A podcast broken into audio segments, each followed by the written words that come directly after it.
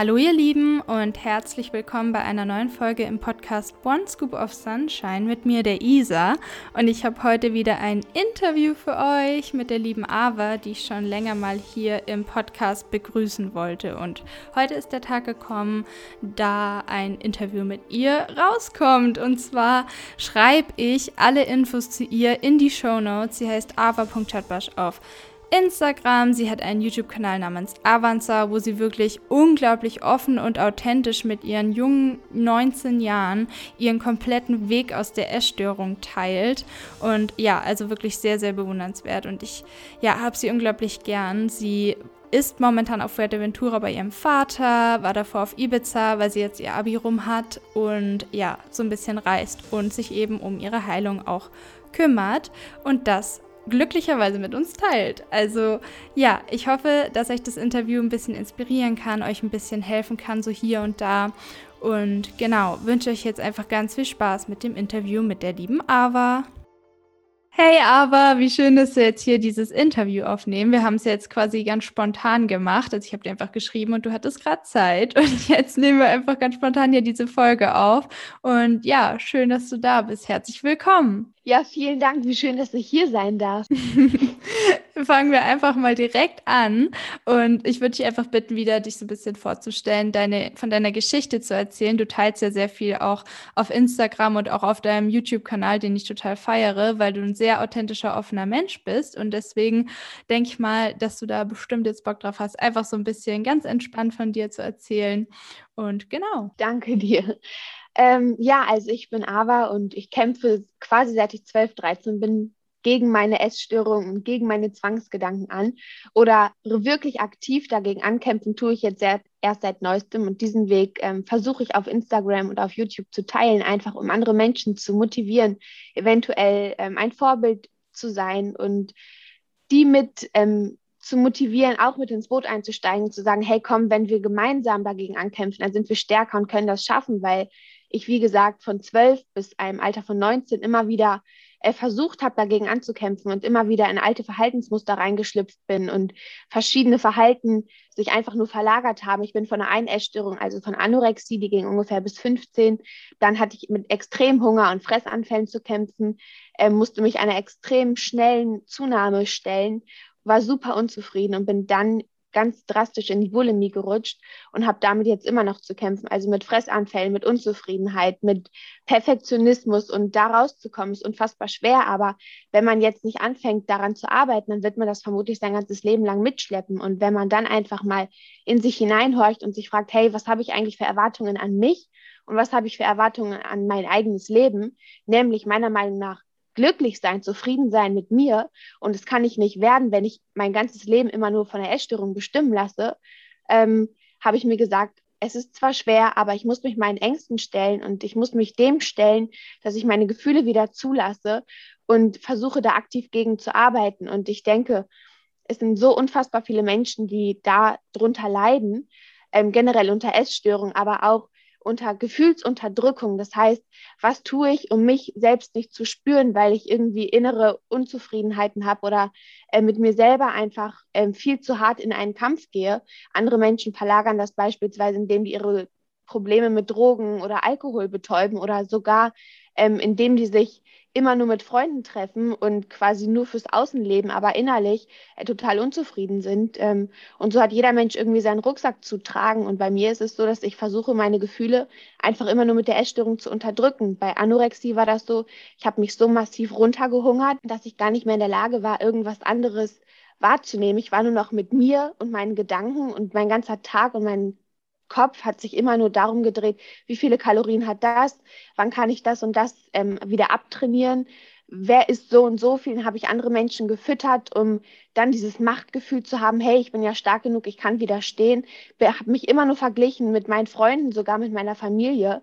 Ähm, und das ist ein Teufelskreis, da kommt man kaum mehr raus. Und dann, weil man in einem so fragilen Körperzustand ist, quasi, sind die Körpersignale einfach extrem Hunger, fressen, fressen, fressen. Und die Zunahme äh, war für mich unfassbar schlimm. Und dann bin ich in die Bulimie, wie auch schon gesagt, gerutscht. Aber die Bulimie ist noch, noch viel schlimmer, weil man dann aus diesem Teufelskreis gar nicht mehr rauskommt von wann kann ich jetzt differenzieren zwischen, ich habe extrem Hunger und muss dem nachgehen, diesen riesen Appetit, oder es eskaliert in einem Fressanfall und ich kann das nicht mehr aushalten und ertragen und übergebe mich dann im Nachhinein.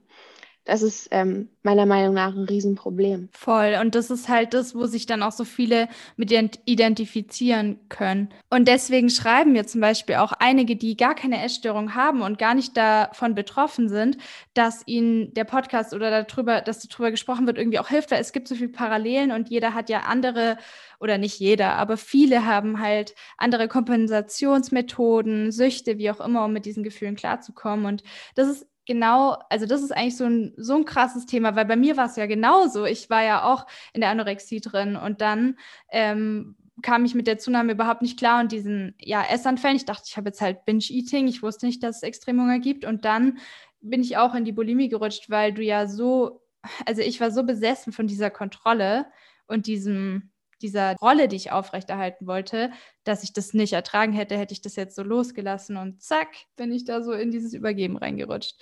Und wann war das denn genau? Also wie alt warst du denn, als du quasi in die Bulimie reingerutscht bist? Und ähm, was würdest du auch sagen, ist da so emotional mit dir passiert irgendwie während der ganzen Zeit? Also ich bin in einem Alter von 17 in die Bulimie reingerutscht, aber ich wollte noch einmal auf ein ganz anderes Thema eingehen, was du gerade auch ähm, angesprochen hast. Und zwar Thema zunehmen und wenn man dann einfach mal hinterfragt, warum habe ich denn überhaupt so Angst vor der Zunahme? Was macht es mit mir, wenn ich bewusst weiß, ich komme aus der Anorexie und man weiß ja eigentlich immer, was man verändern müsste, um rauszukommen aus diesem Teufelskreis.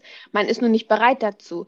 Aber wenn man weiß, um wieder mehr Lebensenergie zu haben, um wieder mehr Power zu haben, um das Gefühl der Glückseligkeit empfinden zu können, ist eine Zunahme unumgänglich. Das heißt, ich muss es zulassen, ich muss meine Ängste aushalten, ich muss diese diesen inneren Kampf ertragen, den Bewegungsdrang ertragen, diesen Druck, immer wieder laufen und laufen und laufen zu gehen.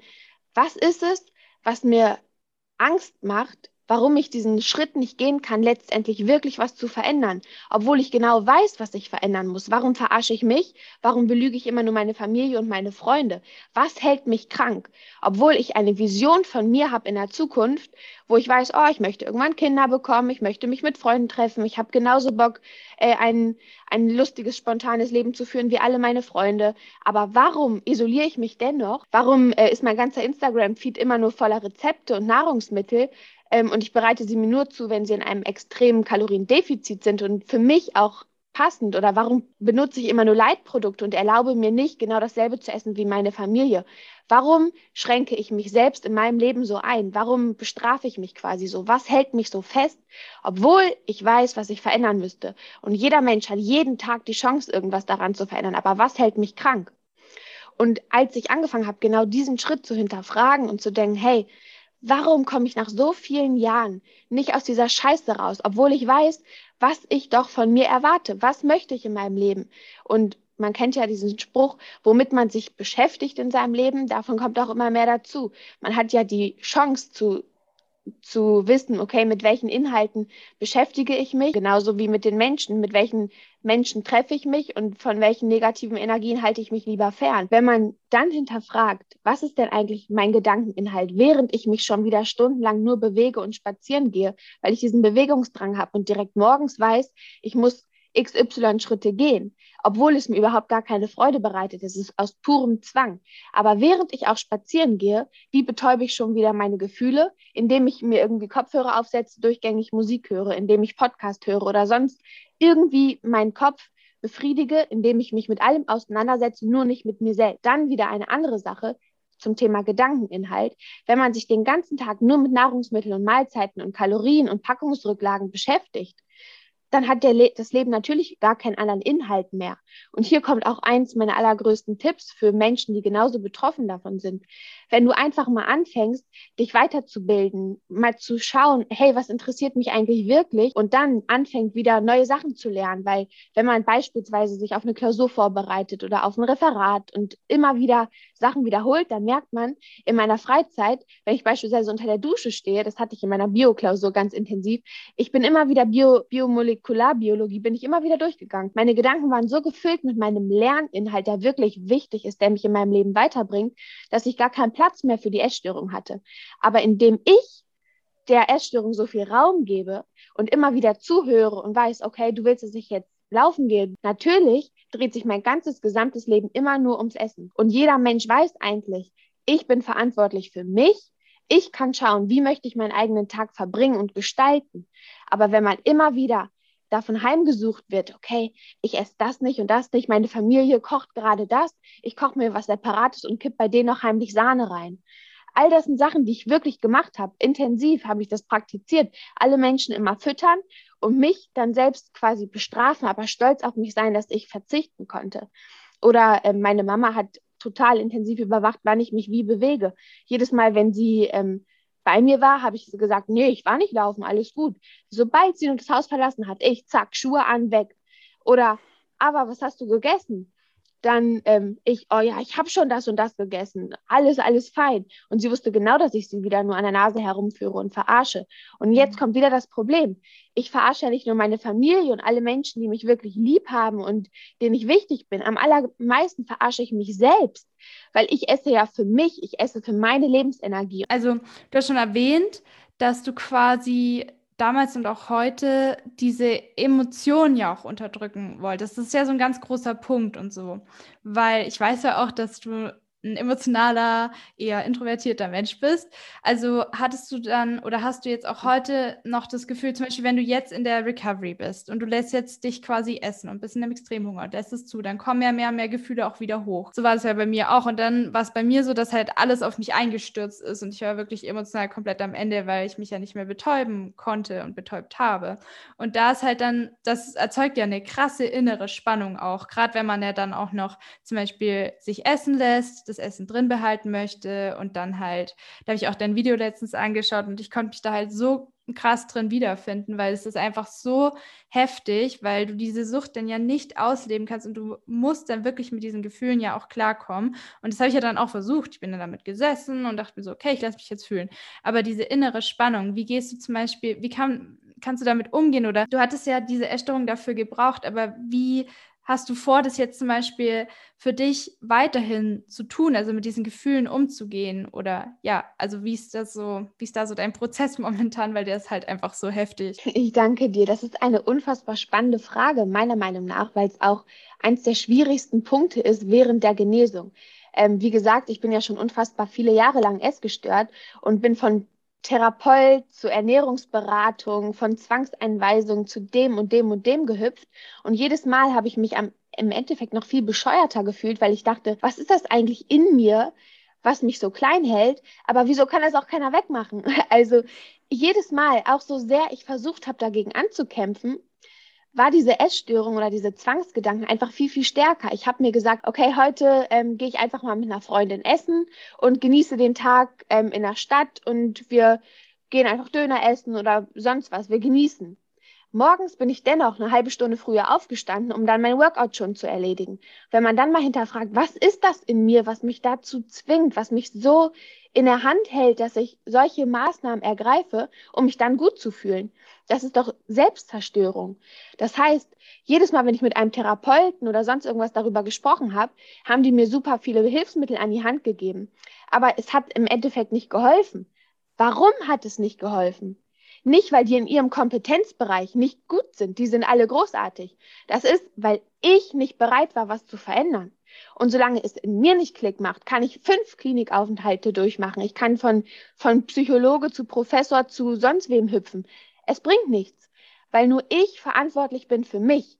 Und dann muss man sich dazu entscheiden, habe ich ja jetzt gemacht, all in zu gehen oder sonst für sich selbst eine persönliche Strategie entwickeln, um da rauszukommen, um, wie gesagt, wieder ein Leben voller Glückseligkeit leben zu können, um diese Liebe wieder zu empfinden können, für andere Menschen, aber vor allem für sich selbst. Und da gibt es keinen anderen Weg dran vorbei aus, als aushalten. Wenn du sagst, man hat diese innere Spannung, das ist wirklich extrem, wenn man dann normalerweise seine Regeln und Zwänge hat. Ich darf nur so und so viel Kalorien essen, ich muss so und so viele Schritte laufen und da aktiv gegenzuarbeiten, das kostet unfassbar viel Kraft und stellt mich persönlich so enorm vor meine Grenzen. Und dazu versuche ich wirklich auszuhalten, ähm, keinen Sport zu treiben. Ich mache oft Yoga oder gehe kleine Spaziergänge spazieren.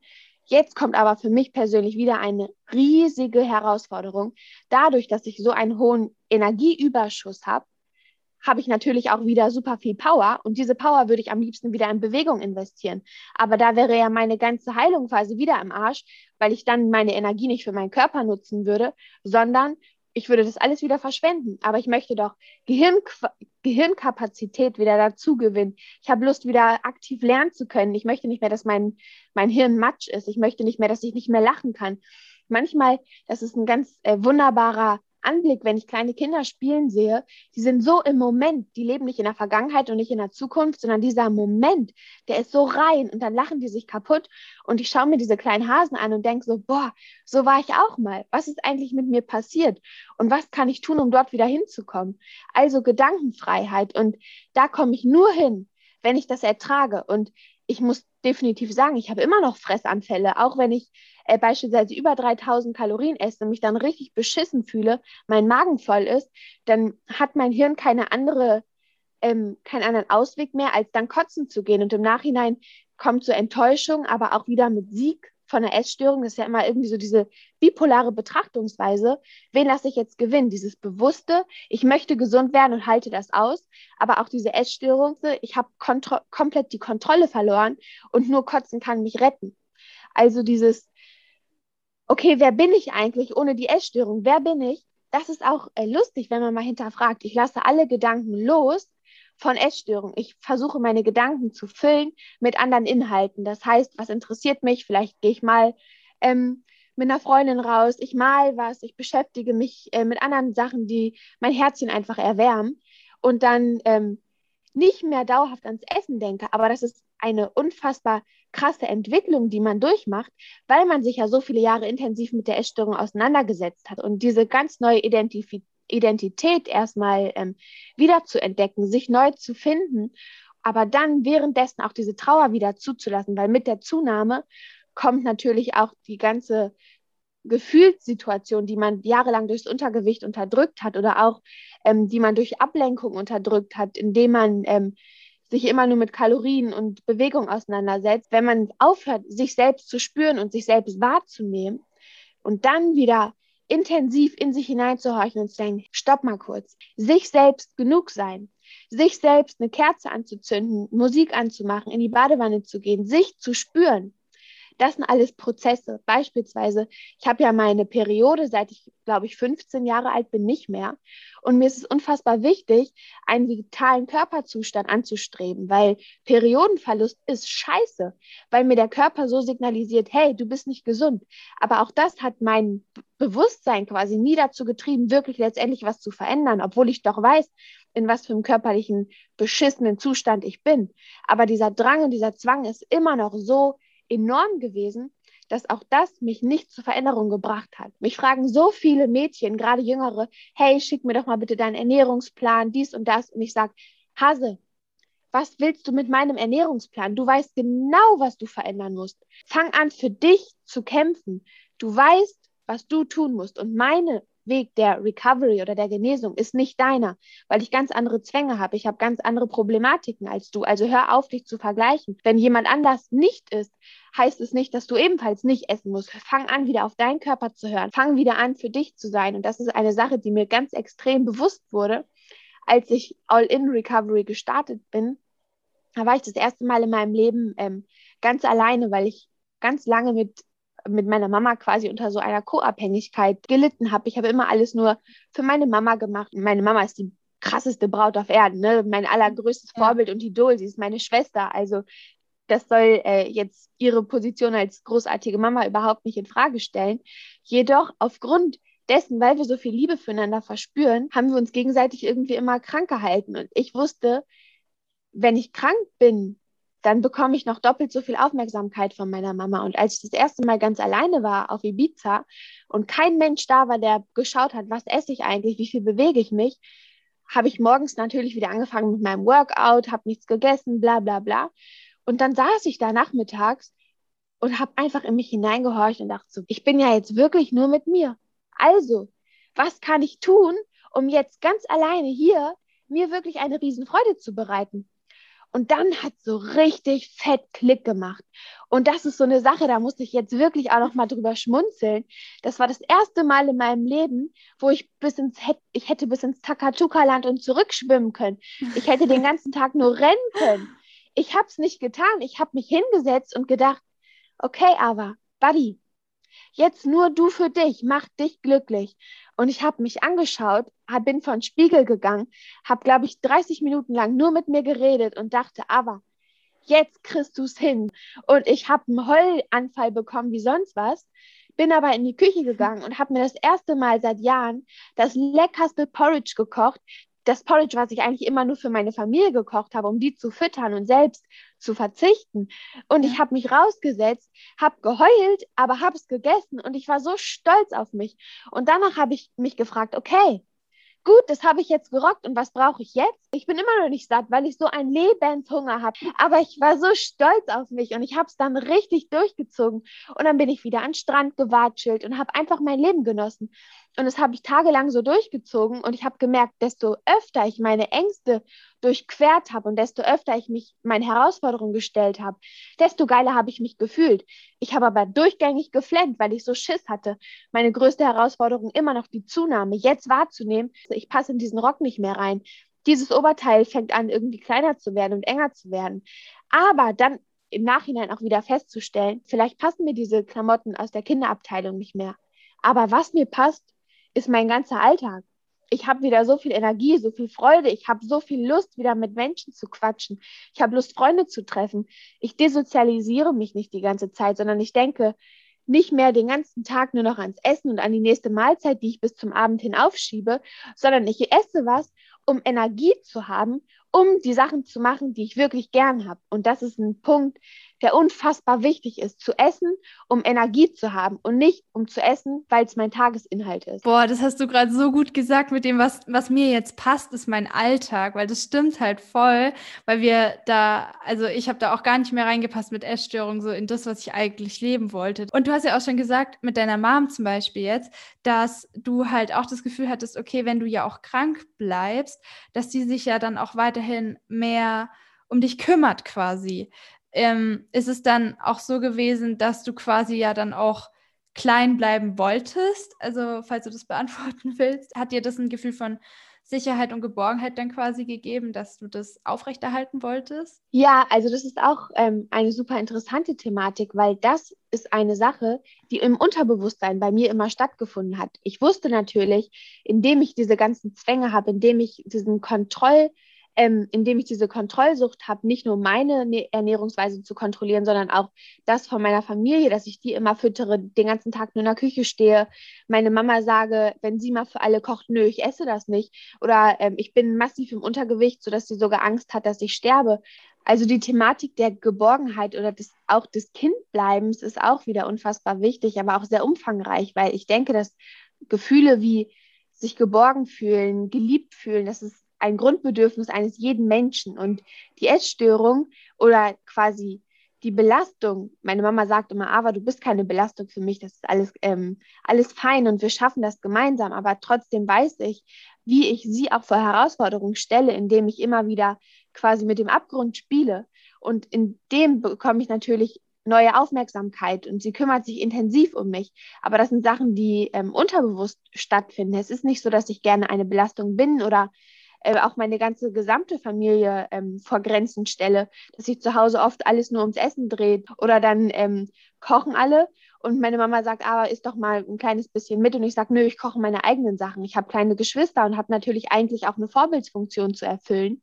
Dennoch ist die Essstörung so dominant, dass ich da auch einfach drüber hinwegschaue. Und eigentlich weiß ich, hey, ich möchte doch eine geile große Schwester sein. Ich habe Lust, mit meinem kleinen Bruder einen Cheeseburger zu schnasseln und ich habe Lust, mit meiner kleinen Schwester ein Magnum ähm, zu genießen. Aber trotzdem war ich lange Zeit nicht in der Lage dazu und habe zu Hause den Lebensinhalt immer ums Essen kreisen lassen, egal ob es nur um die Mahlzeiten ging oder ums die, um die Zwänge nebenbei ging, um meine ähm, Unspontanität. Ich konnte es lange Zeit nicht zulassen, dass irgendeiner zu uns nach Hause kommt, weil ich sonst einen extremen Kontrollverlust hatte. Es hat mich überfordert, wenn der Kühlschrank unordentlich war oder wenn tausend Sachen gekocht wurden und alles ist wieder unordentlich. Das ähm, stellt mich persönlich einfach vor enorme Grenzen und diese Aufmerksamkeit, die meine Mama mir gibt, um mich quasi zu retten, weil ich in diesem Untergewicht bin oder weil ich verschiedene Zwänge habe, ähm, fühlt sich für mich unterbewusst natürlich toll an, weil meine Mama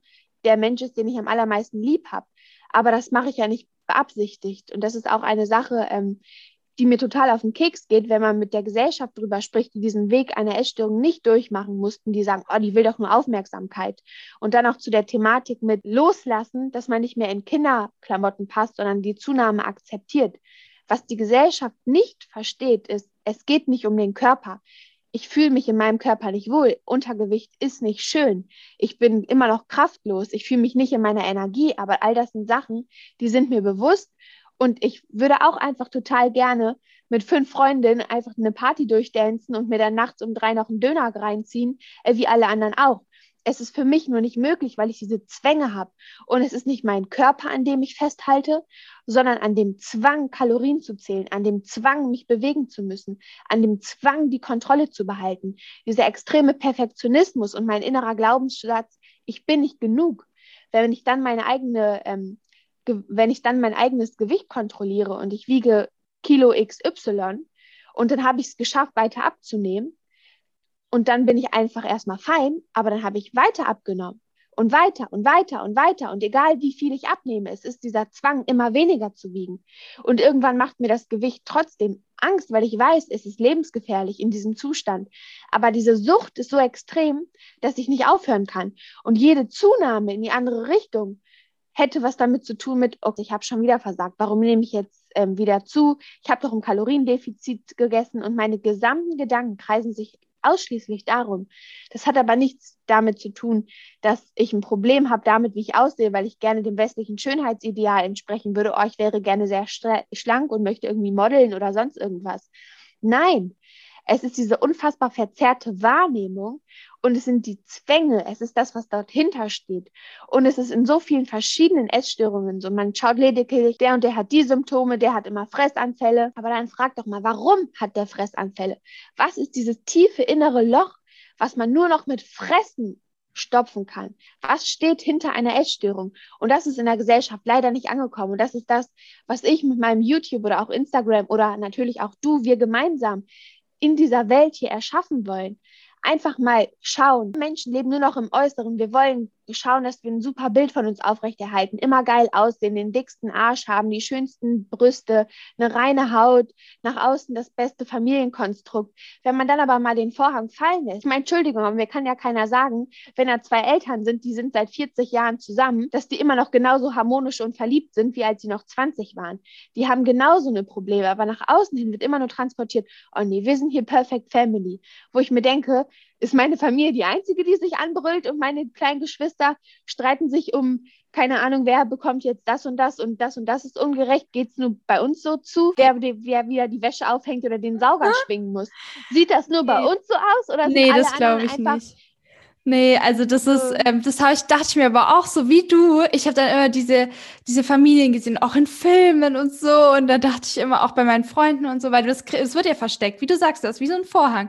Und dann zu Hause, meine Mama und ich, wir haben uns immer so angebrüllt und uns alles Mögliche an den Kopf geworfen. Und dann dachte ich mir auch immer so, hä, irgendwie sind wir jetzt komisch oder sind die anderen komisch oder sind wir alle komisch oder was ist eigentlich normal? Und das ist so ein wichtiger Punkt. Aber im Endeffekt, ist es bei mir so gewesen. Jetzt ähm, kommen wir nämlich dann mal, denke ich mal, zu der Vaterthematik, weil ich ja auch ohne Vater aufgewachsen bin, da, dass ich immer dachte, hä, okay, ich bin irgendwie anders. Bei mir ist es alles komisch. Wir sind, äh, wohnen in einer kleinen Wohnung, meine Mama ist alleinerziehend, ich habe keine Geschwister oder was weiß ich. Weil da halt dann so eine Differenzierung ist zwischen so sollte es sein. Das ist das ideale Familienbild mit der Frau und dem Mann und den Kindern und dem Hund und halt alles soll immer genau so sein. Und alles, was dann abweicht, was eigentlich der Großteil ist, die Menschen haben dann oft so dieses Gefühl, sie müssen das irgendwie anders kompensieren, diese, diese Lücke, die halt fehlt. Also sowas bei mir zumindest. Für viele kommen damit bestimmt gut klar, weil im Endeffekt reicht ja auch oft eine Bezugsperson, dass man dann, sage ich mal, gut durchs Leben kommt oder manche schaffen es auch alleine, was glaube ich ziemlich tough ist. Aber ja, und du bist jetzt ja gerade bei deinem Vater. Aber wie war das für dich zum Beispiel als Kind? Also wie ist das alles in deiner Familie so gekommen? Und ja, weil du ja auch gesagt hast, du hast eben diese Zwänge, hat es dann schon als Kind angefangen oder ja, weil du, die Auslöser sind eben so wichtig und dass wir da eben reingehen. Ob es jetzt eine Essstörung ist oder Drogen oder irgendeine andere Sucht oder Ängste, ja, das wäre jetzt so meine nächste Frage. Also, ähm, wie gesagt, ich glaube, wenn man einfach mal den Vorhang fallen lässt und einfach mal sich Familienkonstellationen von anderen Menschen anschaut, dann ist nicht immer alles so perfekt, wie es scheint. Ähm, auch bei mir war das der Fall. Meine Mama ist wirklich, wie schon gesagt, eine unfassbar wunderbare, großartige, tolle Frau und hat echt versucht, also ich bin ähm, ein Kind von drei Geschwistern meine Mama ist alleinerziehend und macht das wirklich großartig. Dennoch hatte sie nicht die Kraft und die Power, diese männliche Energie wieder auszugleichen, so sehr sie das versucht hat. Also dieses Loch, diese 50 Prozent meines Vaters haben natürlich immer gefehlt. Also ich hatte auf Distanz immer Kontakt zu meinem Vater. Jedoch haben wir eine sehr ähm, komplizierte Beziehung zueinander. Also ähm, hatten nie wirklich engen Kontakt. Aber ich habe mir diese Vaterliebe immer unfassbar doll ähm, ersehnt. Und ich habe dann meine Freunde angeschaut und die hatten Papas, die sind mit denen ins Kino gefahren, die wussten, hey, wie heißen deine Freunde? Wie fühlst du dich heute eigentlich? Hast du mal Lust, da und dahin zu fahren? Oder einfach mal so typische Papa-Sachen machen wie ähm, sich zusammen Ben Jerry's gönnen und irgendwie Winnetou gucken. Keine Ahnung. Ich weiß nicht, was richtige Väter machen. Ich, ich weiß nur, dass mein Papa sehr besonders ist. ähm, und all die Jahre war ich einfach immer total verletzt und hatte dieses Loch in mir, was ich versucht habe zu unterdrücken oder nicht zu spüren. Und ich habe gedacht, hey, es ist mir gar nicht so wichtig. Ich habe dafür eine Mama, die so stark ist wie fünf Bären. Aber trotzdem, diese innere Verletzung konnte nie heilen. Und bei meinem Papa war das immer so, ich habe mich selber einfach kritisiert und dachte, ich bin nicht genug. Was kann ich denn machen, damit er mir die Aufmerksamkeit schenkt, die ich doch gerne hätte? Das heißt, egal was ich gemacht habe, ich hatte immer das Gefühl, ich kann hier XY machen, ich kann fünf Saltos springen und es reicht nicht aus. Also was muss ich tun, dass er mir mal zuhört? Was muss ich tun, damit ich auch mal die Aufmerksamkeit bekomme, die ich so gerne hätte? Das heißt, mein Glaubenssatz, ich bin nicht genug, damit bin ich schon groß geworden. Aber jetzt, das ist das erste Mal seit vier Jahren, wo ich wieder bei meinem Papa bin, weil ich mit diesem All-In-Prozess meine innere Gefühlssituation so hinterfrage und gerade so aktiv an mir arbeite, dass ich denke, okay, was kann ich machen, um damit klarzukommen? Weil ich meinen Vater nicht verändern kann. Er ist ein großartiger Mensch. Er ist nur sehr besonders und er kann die Vaterrolle nicht so erfüllen, wie ich sie erwarte. Aber da sind wir bei der Thematik Erwartungen haben. Warum habe ich denn überhaupt Erwartungen an andere Menschen? Ich kann die doch nicht verändern. Ich muss doch an mir arbeiten und indem ich keine Erwartungen habe, kann ich nicht verletzt sein. Und ich habe gesagt, mein Papa ist wie eine Überraschungstüte. Heute ist er der, morgen ist er der. Aber solange ich ihn dafür nicht verurteile und dann gucke, wie ich damit umgehe, welche Version er von sich ist und ob er nett ist oder doof ist oder wie auch immer, solange ich mit mir fein bin und ihn so annehme und akzeptiere, wie er ist, ist auch unsere Beziehung toll weil ich dann aufhöre, andere Menschen verändern zu wollen. Ich kann an mir arbeiten und schauen, wie ich mit äußeren Umgebenheiten umgehe und dann gucke, okay, möchte ich das in meinem Leben? Und dann kann ich ganz schön und fein für mich aussuchen, was habe ich in meinem Alltag, wie gestalte ich mein soziales Umfeld und das möchte ich dann in meinem Leben quasi entstehen lassen. Und wenn mein Vater eine, ein Teil davon sein soll, da muss ich schauen, okay, so und so ist er und wie kann ich damit umgehen, dass es mich nicht fertig macht. Genauso wie mit Freunden. Welche Freunde tun mir gut und welche sind negativ und von denen distanziere ich mich besser? Welche negativen Gefühle und welche negativen Energien lasse ich in meinem Leben zu und womit kann ich überhaupt umgehen? Und was kann ich konsumieren, um Positivität zu haben in meinem Leben, weil ich eigentlich von Natur aus ein sehr glücklicher Mensch bin und auch diese ganzen positiven Energien möchte ich entstehen lassen, um einfach wieder feiner mit mir zu sein. Und ich glaube letztendlich, das ist auch so das Ziel, zu denken, ich habe nur dieses eine Leben und wir haben nicht die Zeit, die wir denken zu haben. Das Leben kann zack, schwupps, die Wups um sein. Ähm, und dann haben wir es nicht richtig gelebt, weil wir uns einfach immer nur verirrt haben in irgendwelchen Zwängen und alltäglichen Dingen. Manchmal streite ich mich mit sonst wem, mit meinen Geschwistern meistens über Gott und die Welt. Hey, du hast das nicht aufgeräumt, räum mal hier deine Sachen weg, hilf mir doch mal. Egal über was. Und dann verfängt man sich so sehr da drin, ist dann stundenlang sauer aufeinander. Aber warum? Wenn man diesen, man hat 24 Stunden am Tag, die kann man doch füllen mit Inhalten, die wirklich qualitativ großartig sind. Nicht produktiv, nicht perfekt, sondern sich einfach gut anfühlen. Dieser beschissene Perfektionismus hält einen klein. Wofür ist man perfekt? Wofür? Man muss doch nur sich selbst genügen. Und solange man sich selbst genügt, ist das Leben doch komplett erfüllt. Wir sind so viele Menschen auf dieser Erde. Manchmal, das war ganz spannend, da war ich in London und habe so äh, die Unterwelt be beobachtet beim ähm, U-Bahn-Fahren und habe so gemerkt, wow, wir sind so viele, wir sind so viele und jeder Mensch ist so mhm. verkopft und rennt so seinen eigenen Gedanken hinterher. Wenn man da einfach mal aussteigt und das beobachtet, denkt man, wer bin ich eigentlich in diesem Universum? Also warum sind mir meine eigenen Gefühle so, so wichtig? Und natürlich ist es großartig, sich wichtig zu nehmen. Es ist das Wichtigste, bist du in deinem Leben. Ja. Aber wer bin ich eigentlich in diesem Universum und was ist das Leben, wenn man das einfach mal hinterfragt und dann auch hinterfragt, hey, gibt es eigentlich eine höhere Instanz oder wer bin ich? Und wenn man dann schaut, okay, was ist mein Lebensziel, habe ich für mich jetzt einfach gesagt, mein Lebensziel ist es, fucking glücklich zu sein mit mir, mit meinem Körper, mit, meiner, mit meinem Umfeld, was ich mir selber erschaffen darf und kann. Was möchte ich? Wovon möchte ich mich fernhalten? Was möchte ich dazu gewinnen? Und dann jeden Tag genau danach zu leben. Und natürlich gibt es Rückschläge. Und das ist menschlich und das ist normal. Aber genauso menschlich ist es dann auch wieder seine Krone zu richten und denken, hey, irgendwann bin ich the fucking Queen auf meinem auf, von meinem eigenen Leben und ich lasse mich nicht mehr beeinflussen von irgendwelchen Zwängen oder Gedanken, einfach weil ich in der Lage bin, mir den Alltag zu erschaffen und zu kreieren, der mir gut tut und den ich so leben möchte. Der eine ist eine Pflegekraft und macht seinen Beruf mit so viel Liebe und das ist so toll. Der andere lebt auf Hawaii und er pflückt sich jeden Morgen eine Kokosnuss und ist genau damit glücklich. Jeder Mensch hat andere Vorstellungen und Ziele und sich nicht mit anderen Menschen vergleichen, sondern sich in seinem Leben glücklich machen.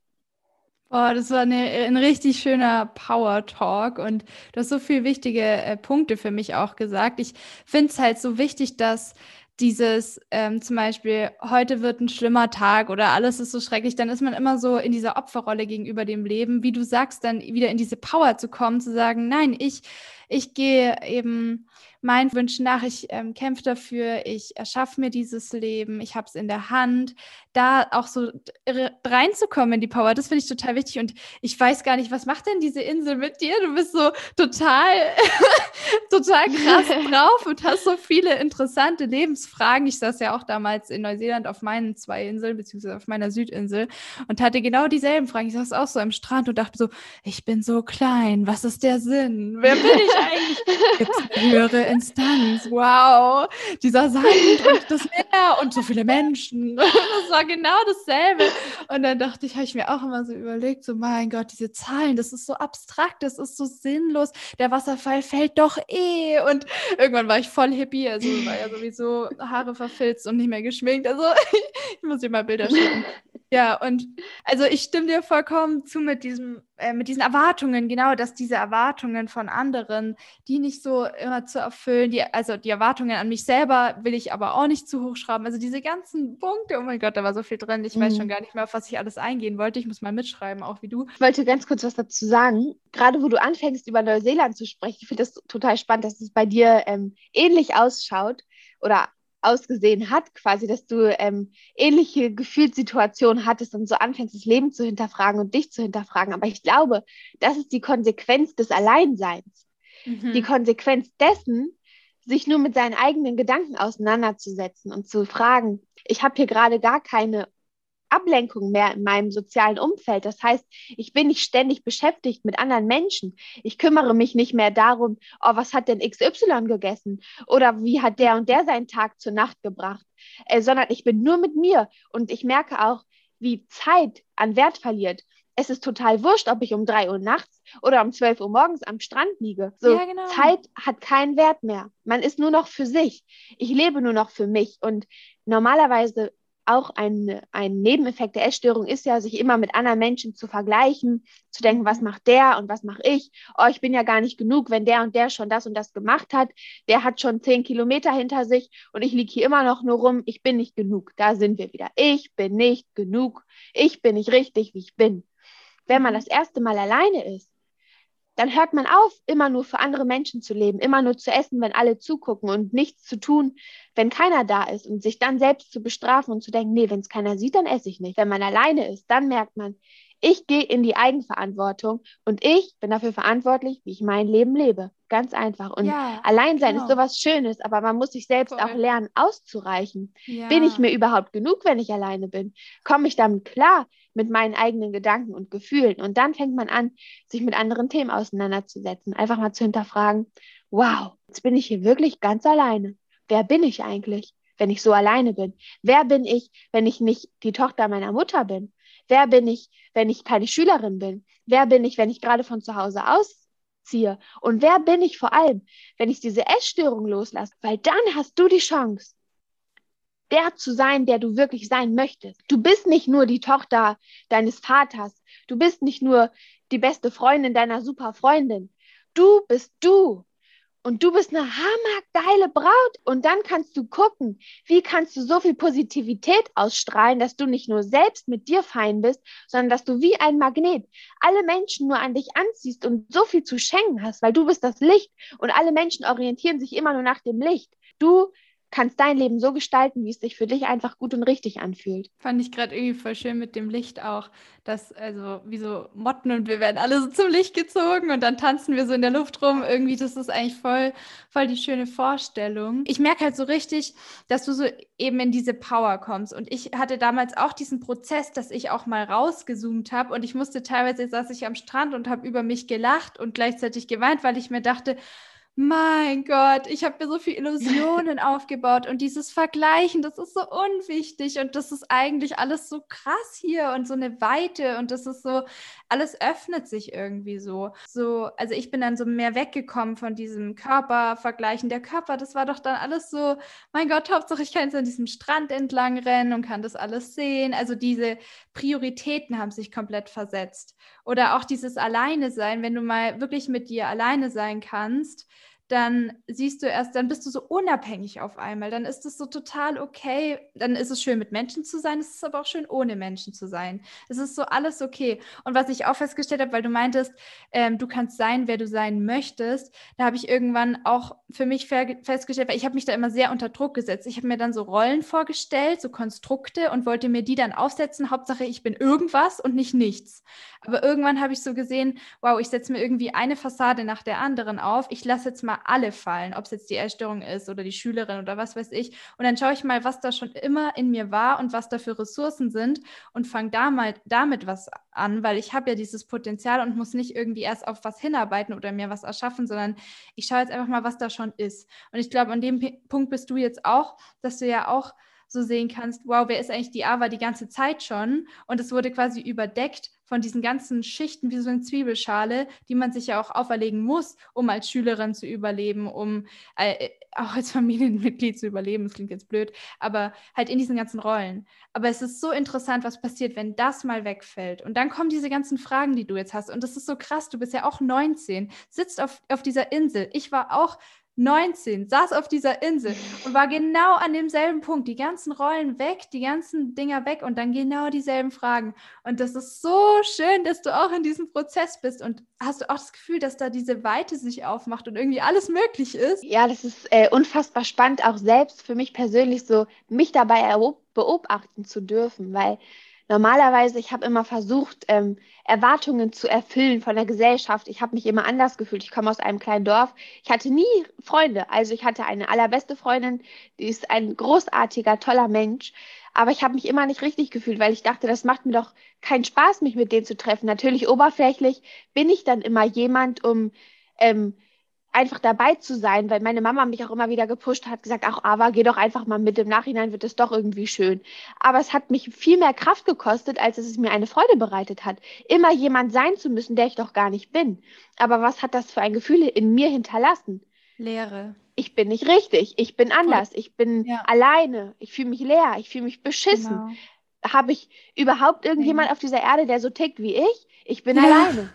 Dann dazu Here we are. Ganz, äh, ja, aber dann wie schön, dass es so Menschen gibt oder danke, dass Social Media uns diese Möglichkeit bietet, dass wir uns so als Seelenschwestern jetzt irgendwie treffen dürfen, weil ich merke immer wieder, auch mhm. wenn wir so telefonieren, was wir eigentlich für Schnittmengen haben und dann fangen wir an zu säuseln und auf einmal schauen wir auf die Uhr, ups, irgendwie total ups. festgequatscht und das ist so, ja. das ist so schön erleben zu dürfen. Aber es gibt eine ganz ähm, spannende Geschichte, wie ich persönlich finde. Das ist, ähm, ich bin ja halb Iranerin, also mein Vater ist Perser und auch da wieder äh, ein großes Problem. Unterdrückung der Frau, ähm, ich bin nicht richtig, so wie ich bin, ich habe einen großen Bruder, Bevorzugung. All das sind Thematiken, da können wir auch gerne irgendwann mal drüber quatschen. Aber eine unfassbar schöne und interessante Geschichte ist, es war in Persien und da sind ganz, ganz viele Wasserkanäle. Und das Wasser ist unfassbar rein. Aber irgendwann kam von oben eine höhere Instanz und hat gesagt, wenn ihr weiter an diesem Wasser, aus diesem Wasser trinkt und es schöpft, dann werdet ihr alle ähm, dumm und ihr könnt nicht mehr richtig das Leben genießen. Und alle Menschen hatten total Panik und ähm, haben gesagt, okay, aus diesem Wasser trinke ich nicht mehr. Ich trinke nur noch das und das. Und es war nur ein Mensch, der hat gesagt, nö, ich behalte das und ich trinke weiterhin dieses Wasser. Alle Menschen, die das andere Wasser getrunken haben, hatten ein komplett anderes Bewusstsein und hatten ein anderes Leben. Der eine einzige Mensch, der nicht dieses Wasser getrunken hat, der war dann anders.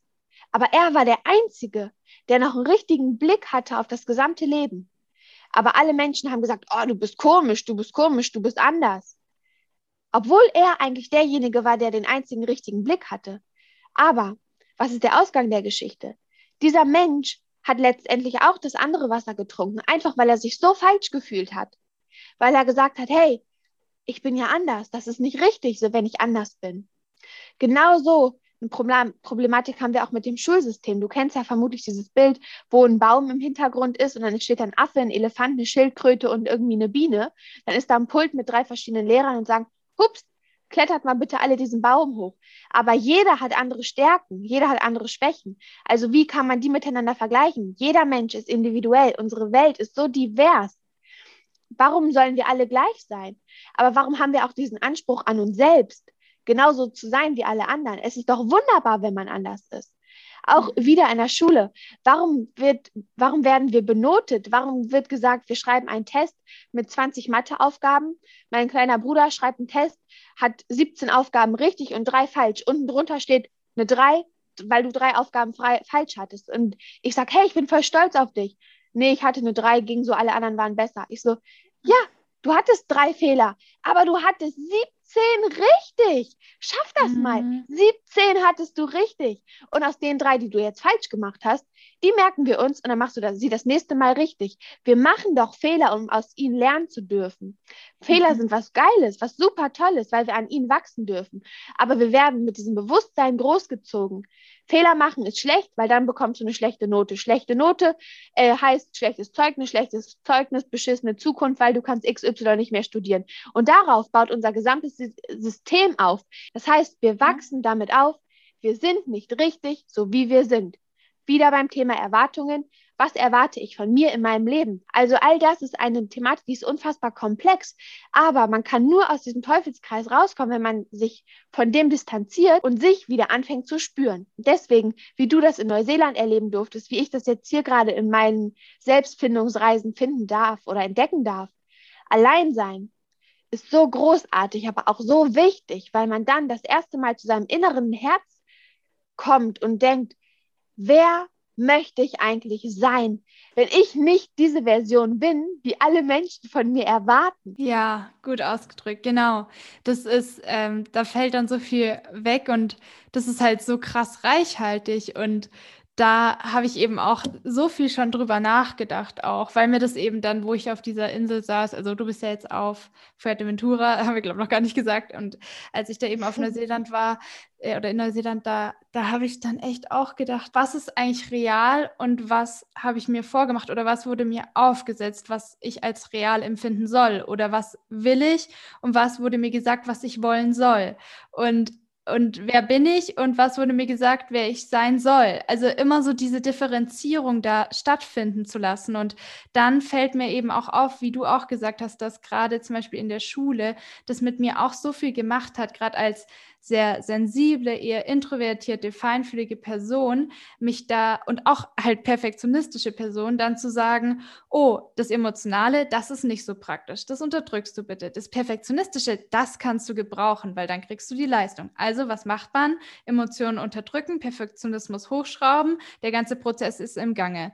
Man fängt an, richtig, richtig krasse Noten teilweise zu schreiben, manchmal auch nicht. Das sind dann für mich halbe Lebenskrisen gewesen. Dann gehen die Zahlen über in die Essstörung, dann kommen noch so Glaubenssätze aus der Kindheit dazu, wie zum Beispiel, ich bin, bin nicht gut genug durch die Vaterrolle, die fehlt oder durch irgendeinen blöden Satz, durch Mobbing, keine Ahnung. Und zack, hast du den perfekten Nährboden, damit diese Pflanze Essstörung richtig gut wachsen kann. Und du steigerst dich rein, rein, rein und willst da auch ewig nicht raus, weil es nützt dir ja was. Mit dieser Essstörung überlebst du.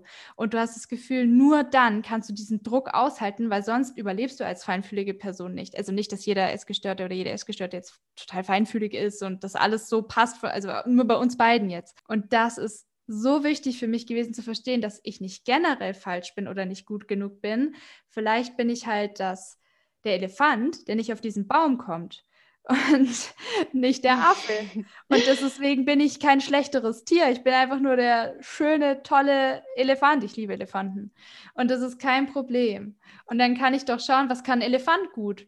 Ja, der kann gut Wasser rumtransportieren, um anderen Leuten Wasser zu schenken. Ja, schauen wir mal, wie wir das einsetzen können. Und so findet man ja seine Wege und Weisen. Und das hast du richtig schön ausgedrückt. Und auch diese persische Geschichte fand ich so schön und Wahnsinn. Und ähm, was wollte ich jetzt noch fragen? Ich will so vieles fragen. Ich will dich alles fragen. Wie ist es jetzt zum Beispiel gerade auf der Insel mit deinem Vater? Also, du hast jetzt keine Erwartungen mehr an ihn. Du hast jetzt dieses Wort gefunden, Überraschungspaket, was ich total positiv finde, weil dann hat man ja diese positive Resonanz im Körper. Er ist ein Überraschungspaket. Das kann ja auch was Schönes sein. So, und wie eine Wundertüte.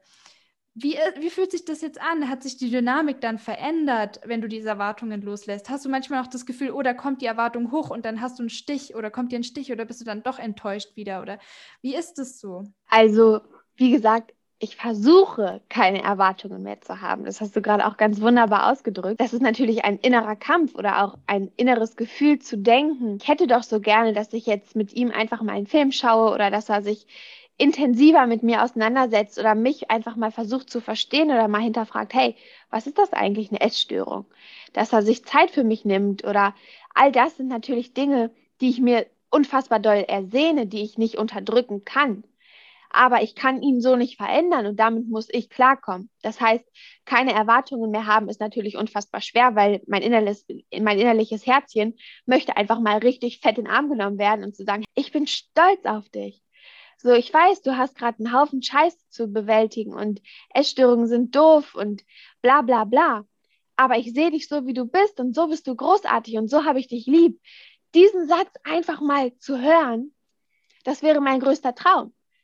Aber den bekomme ich niemals zu hören und da muss, damit muss ich lernen zu leben, sondern einfach zu denken, diese Liebe, die ich mir so sehr von ihm ersehne, auf der einen Seite bekomme ich die von meiner Mama und das ist toll, aber sie kann dieses Loch nicht stopfen.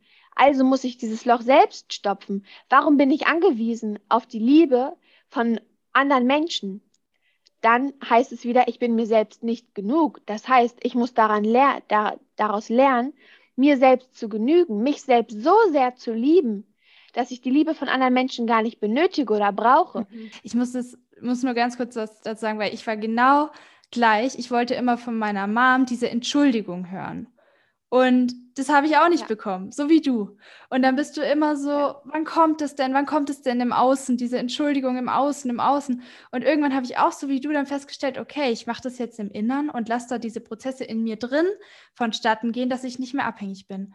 Dann habe ich das so gemacht und habe da auch gar nicht mehr dran gedacht, an diese Entschuldigung oder so. Und als ich dann so in mir drin das erreicht hatte, dass ich das gar nicht gebraucht hätte, mich so losgelöst hatte und selber diesen Vergebungsprozess schon durchgeführt geführt habe, immer wieder zum Beispiel Ho'oponopono, Imagination, was auch immer einem hilft, einen Brief schreiben, verbrennen. Und ich hatte das losgelassen. Ich hatte vergeben. Ich hatte mir auch vorgestellt, wie so ein Seil zu durchschneiden. Es war so durch, es war vergeben, es war geregelt irgendwie.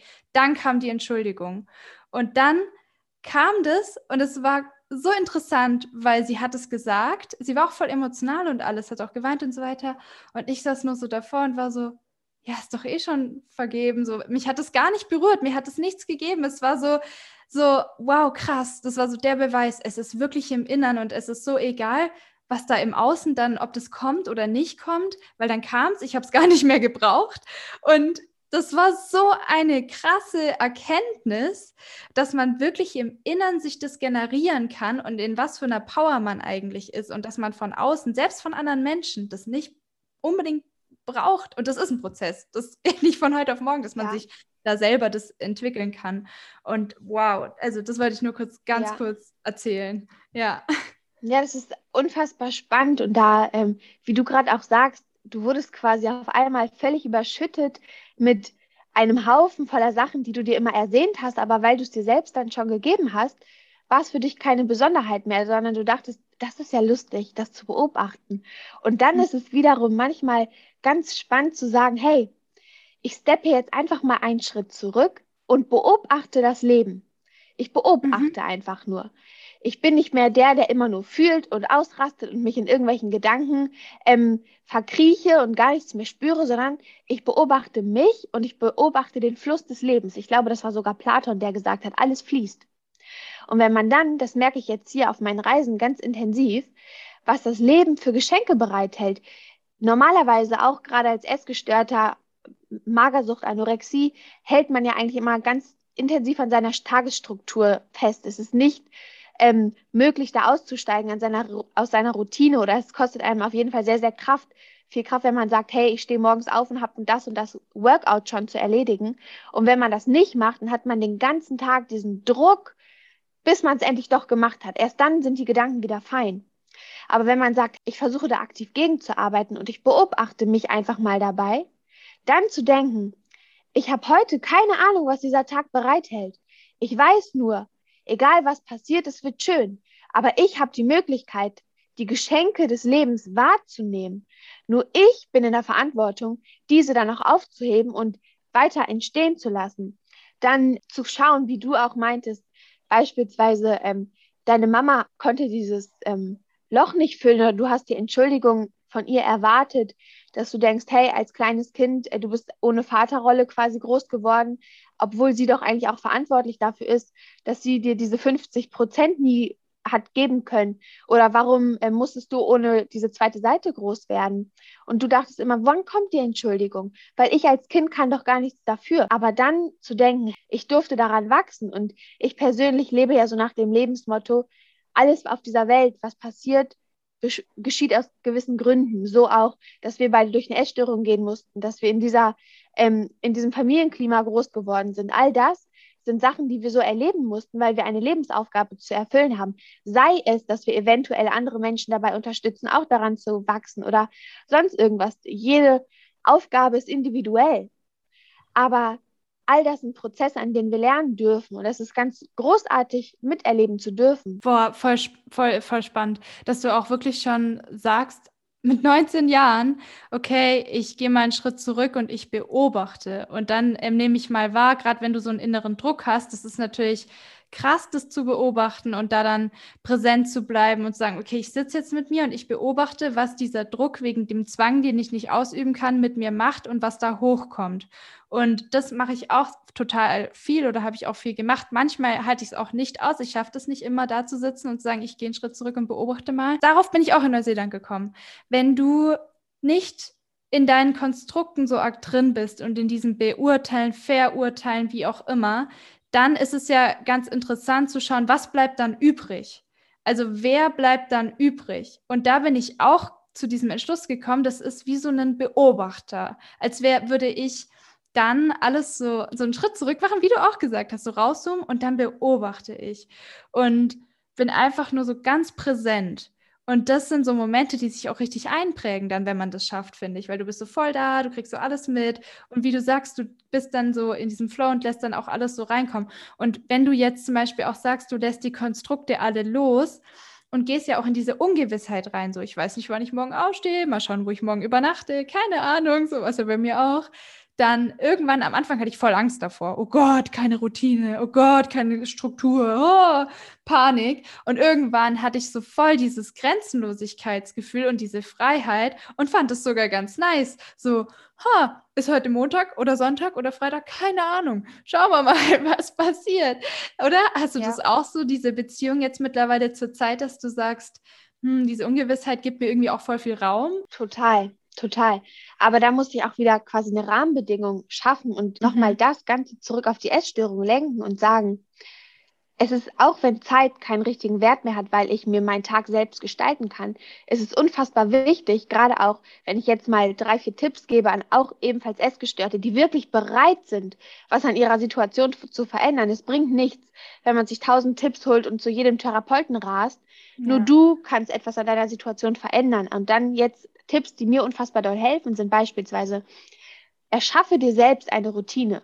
Und damit unterscheide ich zwischen einer Zwangsroutine, zwischen, oh, ich stehe morgens auf, muss das und das Workout machen, ich esse jeden Morgen so und so viel Kalorien, sondern damit meine ich eine ganz unstrukturierte, schöne Routine, die sich für dich gut anfühlt. Du schläfst aus, oder hast Termine, ich weiß ja nicht, wo andere Menschen gerade in ihrem Leben stehen, aber bei mir ist es so, ich erlaube mir auszuschlafen. Ich stehe nicht mit dem Wecker auf und sage, oh, jetzt um 5 Uhr morgens muss ich das und das schon wieder machen, um möglichst produktiv zu sein, sondern ich gehe mit dem Fluss des Lebens und dann hm. weiß ich morgens, wenn ich frühstücke, nicht schon einen Abend zuvor, was ich frühstücken werde oder wie, inwiefern ich zu welcher Uhrzeit erst wieder esse, sondern ich erlaube mir gemütlich beim Frühstückstisch zu entscheiden, welchen Belag benutze ich überhaupt, ohne mir mein Tellerchen vorher schon vorzubereiten, einfach mit dem Fluss des Lebens zu gehen, aber immerhin trotzdem die ganze Zeit einen roten Faden beizubehalten, dass ich nicht in diesem Kontrollverlust komplett untergehe, weil in einer Magersucht möchte man ja immer die Kontrolle zu behalten. Und anstatt dann ja. zu denken, hey, ich lasse die Kontrolle völlig los, kann man sich Strategien selbst entwickeln und entstehen lassen, zu denken, okay, die Kontrolle, die die, die, die Essstörung mir gibt, wo kann ich mir die sonst holen, wenn ich, wenn sie mir schon so unfassbar wichtig ist?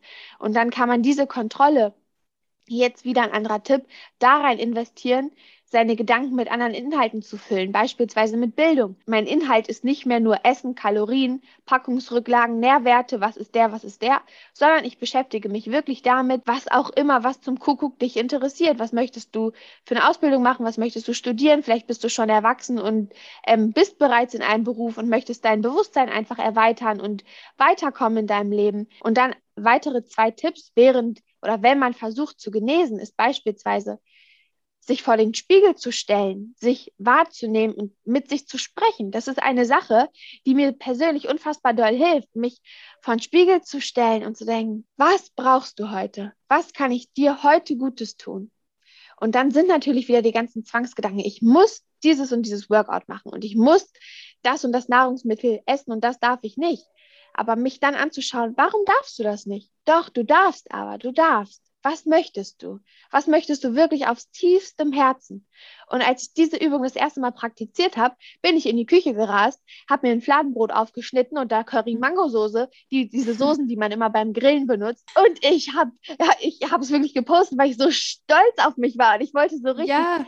ähm, zeigen, so, ja, ja. für mich. Ich habe mich angeschaut und dachte so, darauf habe ich jetzt Bock. Und ich habe nur meine eigene Grenze die in meinem Kopf ist. Das ist keine Grenze, die wirklich existiert, die ist nur in meinem Kopf. Mhm. Und die kann mhm. ich nur überschreiten, wenn ich das tue. Aktiv und jeden Tag. Aber wenn ich es mache, darf ich im Nachhinein feststellen, es ist gar nicht so schlimm. Aber jeden Morgen, jede Situation, wo du merkst, ist dieser Spaziergang gerade aus Zwang oder bereitet er mir wirklich eine Freude? Kurz einen Schritt wieder zurückgehen, mit sich zu mhm. reden und zu denken, ja. hey, bringt mich dieser Spaziergang gerade wirklich weiter oder was kontrolliert mich da gerade wieder? Welche ja. Gedanken besetzen mich oder muss ich mich kurz schütteln und sagen, nein, ich für mich. Und dann der dritte mhm. und letzte Tipp ist einfach, diese Gedanken dann in, in, in einem Tagebuch oder in irgendeinem Journalbuch zu manifestieren, dass man sich dessen immer wieder bewusst wird und sich sagt, ich darf das, ich für mich. Punkt. Hm. Und dann aufschreibt, was sind das eigentlich für Ängste? Was sind das für Kontrollzwänge? Was leitet mich dazu, mich selbst so zu zerstören? Warum? Mhm. Was sind das für Verhaltensmuster, von denen ich nicht loslassen kann? Und was hält mich krank? Und wenn man seine Gedanken einfach dauerhaft reflektiert und dann vielleicht eine Stunde später nochmal nachliest und sich dann einfach bewusst macht und vielleicht auch mal über sich schmunzelt und denkt, geh dir doch mal aus der Sonne, wirklich mit sich selbst in Dialog treten und zu denken, du bist doch so wertvoll und so wichtig, fang doch mal wieder an zu leben und nimm die Unterstützung an. Das ist ein unfassbar tolles Schaubild zu denken. Ich hänge einen unfassbar großen Felsen hinunter und alle Menschen greifen mir ihre Hände und sagen, komm, zieh dich hoch, zieh dich hoch, zieh dich hoch, ich rette dich. Mhm. Aber nur du schaffst es, alle Hände zu greifen und zu denken, möchte ich wieder nach oben kommen oder lasse ich die Hände los und bleibe unten und falle? Du bist in der Verantwortung für dich und du hast die Chance, alle Hilfshände zu greifen und wieder für dich zu kämpfen, mit aller Hilfe, die dir gestellt wird. Aber sobald du dich dafür entscheidest, die Hand loszulassen, dann kann dich keiner retten, weil du hängst schon. Sehr, sehr passend ausgedrückt. Ich wollte jetzt nur noch auf eine Sache eingehen, die mir gerade eingefallen ist hinsichtlich deinem aktuellen Weg, weil ich ja dein, deine Videos auch immer wieder anschaue. Das äh, Neueste habe ich noch nicht gesehen, das kommt noch, aber die davor habe ich gesehen. Und zwar ähm, hattest du ja dieses eine Video total mutig gepostet, wo du diesen kleinen Rückfall hattest. Und da wollte ich dich jetzt nochmal kurz fragen, wie hast du das dann quasi transformiert oder wie ist es mit der Bulimie? Wie stehst du zur Bulimie? Äh, Kommt es dir noch im Kopf vor, also jeden Tag mit dem sich übergeben? Ist es noch eine Option überhaupt oder hast du es komplett ausgeklammert? Das ist ganz lustig, überhaupt gar nicht. Die Bulimie und die Essstörung ist dauerhaft präsent. Das ist ja dieser innere Kampf, das ist ja das, was mich unfassbar viel Energie kostet, dort immer wieder standhalten zu können. Für andere Menschen, die diesen bulimischen Druck oder diesen Fressdruck nicht haben, man kann sich das so vorstellen, beispielsweise man sitzt abends mit seiner Familie vor dem Fernseher und schaut einen Film. Und da liegen ein paar Snacks einfach so rum und jeder greift einfach mal ein bisschen, denkt nicht drüber nach. Aber für mich entsteht dann so ein Druck, dass ich das unbedingt essen muss. Ich muss es essen. Dann ist dieser innere Konflikt. Essen und ich weiß, es artet in einem Fressanfall aus oder nicht essen, mich irgendwie ablenken und dann habe ich es geschafft. Aber da mit diesem Druck zurechtzukommen, ich kriege diesen mhm. Inhalt des Films gar nicht mehr mit. Meine Gedanken drehen sich nur noch darum, schaffe ich das, diesen Druck auszuhalten oder eskaliert es in einem Fressanfall? Mhm. Genau selbe Problematik, wenn ich gerade unfassbar viel gegessen habe und mich voll fühle und dann zu denken, halte ich dieses Völlegefühl jetzt aus oder sage ich wieder, okay, scheiß drauf, jetzt habe ich ohnehin schon so viel gegessen, jetzt kann ich mich auch voll fressen und danach wieder kotzen gehen. Man hat jedes Mal die Entscheidung, ein Bruchteil von einer Sekunde, wo man sagen kann, halte ich das jetzt aus und ertrage ich das oder fresse ich weiter? Mhm. Wofür entscheide ich mich? Und manchmal bin ich nicht in der Lage, mich für das eigentlich Richtige zu entscheiden, weil die Essstörung dann noch so dominant ist. Das Video, wo ich so geweint habe und wo ich gesagt habe, scheiße Leute, ich hatte einen Rückfall, das war nicht mein einziger Rückfall. Es ist oft dass mir das abends passiert, meistens abends, das ist irgendwie so mein Triggerpunkt, wo ich mir mittlerweile super Strategien entwickelt habe, wo ich es dann schaffe, diesen Druck auszuhalten. Dennoch sucht mich das immer wieder heim. Und manchmal bin ich definitiv nicht stark genug, weil es für mich dann gar keinen anderen Ausweg mehr gibt, als zu fressen. Weil sonst geht dieser Druck nicht weg und diese Gedanken, drehen sich nur noch ums Essen. Ich bekomme nichts mehr mit. Ich bin nicht mehr Teil irgendeines Gesprächs. Mir kann jemand was von Gott und der Welt erzählen und es kann das tollste Gespräch sein. Ich bin nur noch die Schokolade und ich. Oder der fünfte Teller, der mich gleich zum Platzen bringt und ich. Und wenn ich dem nicht nachgehe, dann, ich weiß nicht, was dann passiert, weil das selten vorkommt, dass wenn ich so einen exzessiven Druck habe, dass ich es dann schaffe, das zu ertragen. Also die Essstörung ist nicht, nur weil ich jetzt all in bin, ähm, völlig vorbei. Ich habe auch immer noch damit zu kämpfen, mich immer wieder aktiv dagegen zu entscheiden, mhm. der, dem Bewegungsdrang nicht nachzugehen oder immer wieder morgens, weil ich eigentlich jahrelang ähm, intermittierendes Fasten gemacht habe, sprich nach 12, 1 Uhr erst gegessen habe. Manchmal erwische ich mich dabei, wie ich dann morgens einfach wieder das Frühstück ausfallen lasse, weil ich denke, ach, du hast doch gestern Abend so viel gegessen. Ach, du ähm, hast doch gar nicht so viel Hunger, warum musst du dich denn zwingen? Du willst dich doch auch intuitiv ernähren. Wo ich dann hm. aber wieder sage, aber wer spricht da gerade aus dir? Come on. Du bist verantwortlich für dich. Wer ist das gerade? Du oder die Essstörung? Krieg's in den Griff. Ich hab Bock, auch wenn ich keinen Hunger habe, habe ich Lust auf Essen. Und wenn ich ausbreche wieder und sage, ich esse wieder nur nach 12, 1 Uhr, dann bin ich wieder im nächsten Teufelskreis drin, weil es mir dann wieder unfassbar schwerfällt, aus der neuen, erbauten Routine auszubrechen. Also jedes Mal, an jeder Ecke, finden irgendwelche Stolpersteine. Jeden Tag stehe ich vor irgendwelchen Herausforderungen. Daran kann ich wachsen. Und Wachstum ist immer großartig und Wachstum ist immer hoffentlich in die richtige Richtung. Und ja, da kann sich das Bewusstsein erweitern und ich kann mir einfach sagen, hey, dadurch, dass mir das gerade alles widerfährt, kann ich sagen, es ist richtig, weil ich so anderen Menschen einfach noch eine viel bessere Unterstützung sein kann. Ich kann die viel besser unterstützen und sagen, hey, ich begleite dich auf deinem Weg, ich motiviere dich und wir packen das irgendwie gemeinsam. Da sind wunderbare Menschen um mich rum, die genau diesen scheiß anstrengenden Weg gerade machen müssen. Aber ich bin die Hand, die nach den Menschen greift, die da den Abgrund runterbaumeln und ich bin voller Energie und schaff's, die mit hochzuziehen. Und da habe ich richtig Bock drauf. Und deswegen sage ich, es ist okay, dass ich hier oft so am Abnippeln bin. Ja, ich glaube da ganz fest dran, dass du das auf jeden Fall schaffst. Und du bist ja jetzt schon eine Riesenhilfe für Leute, dass sie einfach sehen können, okay, sie sind nicht allein. Ich meine, ich habe das selten erlebt oder ich glaube, das gibt es noch gar nicht, dass jemand mit 19 Jahren sich so verwundbar gerade online in so einem Video oder so zeigt. Also wirklich Hut ab. Ich finde das wirklich großartig, was du machst und dass du so äh, dich auch mit den Leuten auf eine Ebene stellst und sagst, hey, ich bin nicht besser schlechter als ihr und wir können uns gegenseitig helfen. Und ja, ich freue mich voll. Das war wieder so ein gutes Interview. Du bist so ein, ein reichhaltiger Mensch irgendwie. Also du hast so viele ja, Perspektiven schon und so viele wertvolle Gedanken, die sich so, ja, hin und her bewegen und das mit diesem einen Schritt zurückgehen und wie du dann reflektierst, finde ich richtig, richtig beeindruckend. Und ja, ich, ich weiß, wir könnten noch Stunden weiter reden. Machen wir jetzt auch nach der Folge noch. Aber ich wollte mich jetzt erstmal schon mal an dieser Stelle bedanken, dass du halt hier warst im Interview. Wir werden bestimmt auf jeden Fall dich wieder hier begrüßen dürfen. Ja, da wollte ich mich jetzt erstmal schon mal wirklich bedanken. Herzlichen Dank, dass du hier bist und diese wundervolle Arbeit auf der Welt machst und dein Licht leuchten lässt quasi. Ja, ich bedanke mich ebenfalls. Es hat total viel Spaß gemacht und ich danke dir für dich und alles, was du mir gerade gesagt hast. Du hast selbst so viel zu geben und ich finde es so schön, dass jeder so auf seinem individuellen Weg was berichtet, aber wir auch Schnittmengen haben und dann schauen, hey, wir auch gemeinsam als zwei Powerfrauen, sage ich mal, können da irgendwie vielleicht ähm, irgendwie ansteuern, anderen Menschen zu helfen und eine Inspiration zu sein. Und das ist irgendwie so unser Ziel. Und mal schauen, was da auf uns zukommt.